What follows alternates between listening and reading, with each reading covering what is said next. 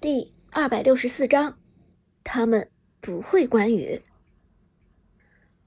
次战队第三个半人名额给了哪吒，走这一步棋，他们自己也很忐忑。提出这一建议的是大手，因为大手是真的被隐姓埋名的哪吒给打怕了。办了哪吒吧，对面隐姓埋名的哪吒有点烦人。不过我觉得隐姓埋名既然是客串边路，边路的英雄池肯定不深。只要办掉哪吒，他八成搅不出什么风浪来。大手沉声说道。而大手这话刚说完，队友李元芳就点头表示同意。没错没错，直接办掉哪吒吧！这隐姓埋名的哪吒真是给我虐惨了，真够吓人的。这时，妖帝咳嗽一声道：“你们可想好了？第三场炮战队先办先选，咱们如果办了哪吒，那么关羽。”花木兰这种强势边路可就都给放出来了。妖帝话音未落，大手立即不屑摇头道：“放心，他们不会关羽。咱们第一场不也放出关羽和花木兰了吗？结果对面抢了个扁鹊，这说明什么？这说明对面根本不会关羽这种高端英雄，连正经的边路都不敢选，隐姓埋名一个替补边路还能会？”就是因为大手这句话，所以妖帝才下决心办掉了哪吒。他们不会关羽，要会第一场早就选了。乍一听，的确是个很合理的解释。而次战队商量战术的时候，坐在前排的观众是能够听到的。伍兹和苏哲的三个小伙伴就坐在次战队不远的地方，几乎可以听到他们八成的谈话。别的谈话内容，几个人没太注意，但大手那句“他们不会关羽”却尤为刺耳。听了这句话，伍兹和三个小伙伴直接傻了，四个人面面相觑，简直就是哭笑不得。伍兹甚至怀疑自己的耳朵。你们听，次战队说什么？次战队好像说，周神他们不会关羽。马海龙低声说道，说完之后忍不住笑了。次战队这几个人说哲神不会关羽，哈哈哈！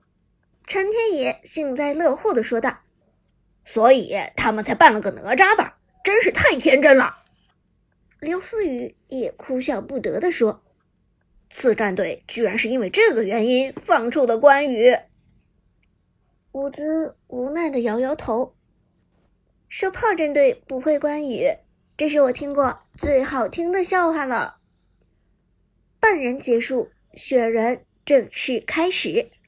炮战队，苏哲是一号位，而此时旁边的旺财还沉浸在上一个话题中，皱眉问道：“队长，谁是萌兔兔？”萌兔兔大神曾经与月下追梦联手火了一把，但时间已经过去将近两个月。短视频的热度当然早已消退，旺财不知道也是情理之中。没什么，开始选人吧。苏哲道：“那咱们第一个选谁？”老 K 低声问道。既然关羽放出来了，那我就拿关羽吧。苏哲终于做出了决定。关羽对战局的影响力还是强过花木兰的。而听说苏哲要拿关羽，炮战队的几个队员顿时表情忐忑。队长到底会不会关羽？毕竟之前从来没有见他用过啊。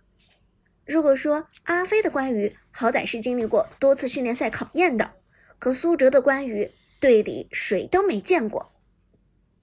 旺财忐忑的看着苏哲，小声问道：“队长，你关羽稳吗？”这关羽可追求手感，不是那么好操作的。关羽的操作难度与其他的英雄还不同，与极致操作的花木兰不是一个路数。关羽的操作更考验对时机的把握和对全局的掌控。如果说花木兰的操作追求的是微观上的每一个细节的完美，那么关羽的操作追求的就是宏观上的精准和到位。总的来说，一个关羽，一个花木兰。都是难度系数极高的英雄。其实不光是旺财怀疑苏哲的关羽，老 K 的心里也没谱。队长，关羽这个英雄不行就放给对面，反正最近版本砍了他两刀了，他也没那么强势了。老 K 建议道。苏哲抬头看了大家一眼，笑着问道：“怎么还怀疑我不会玩关羽？”那我们是不敢的。旺财连忙陪笑着说道。苏哲也不废话，直接做出了选择：血战到底。关羽一号位直接抢下非办必选的关二爷。哇！看到炮隐姓埋名选择的关羽，两名解说都不由得惊呼出声。女解说激动说道：“果然放出关羽之后，手抢关羽。”炮隐姓埋名，直接拿下了这位非半必选的强势英雄。虽然最近版本对关羽又有了削弱，但关羽的强势依然存在。只是不知道炮隐姓埋名的关羽与第一场次战队大手的关羽有什么区别呢？大手的关羽可是在对线过程中杀掉了亚瑟的存在呢。苏哲笑而不语，并未多做解释。只是在他看来，大手的关羽也能算是关羽。如果不是阿飞受伤，大手的关羽哪里有单杀的机会？所谓大手的关羽，不过是骑着马的超级兵罢了。而此时的次战队被苏哲的选人打了个措手不及。靠！谁说对面不会关羽来的？次战队的中单郁闷的说道：“现在好了，最强势的关羽还是让给炮战队了，我看谁去限制他。别慌，别慌。”大手其实自己已经慌了，但还是硬着头皮劝队友先不要慌。对面抢了不一定会用，关羽这个英雄用不好就是送，你们都懂的。妖帝苦笑道：“如果真的是用不好，那么对面未必会用的。比如第一局他们就没人拿关羽，现在既然有人拿出来了，那么就说明，说明他们会玩。”大手摇头道。这可不一定，你们放心，我来限制关羽。说完，大手选择了边路的老夫子。老夫子大招强行套马杆，的确对关羽有着限制作用。可是妖帝却面露忧色，他很清楚对面炮隐姓埋名的实力。如果隐姓埋名真的会用关羽，那么他的关羽肯定不是普普通通的，只有满级的熟练度那么简单而已。一个能把哪吒玩成那么秀的人，他的关羽该有多么恐怖？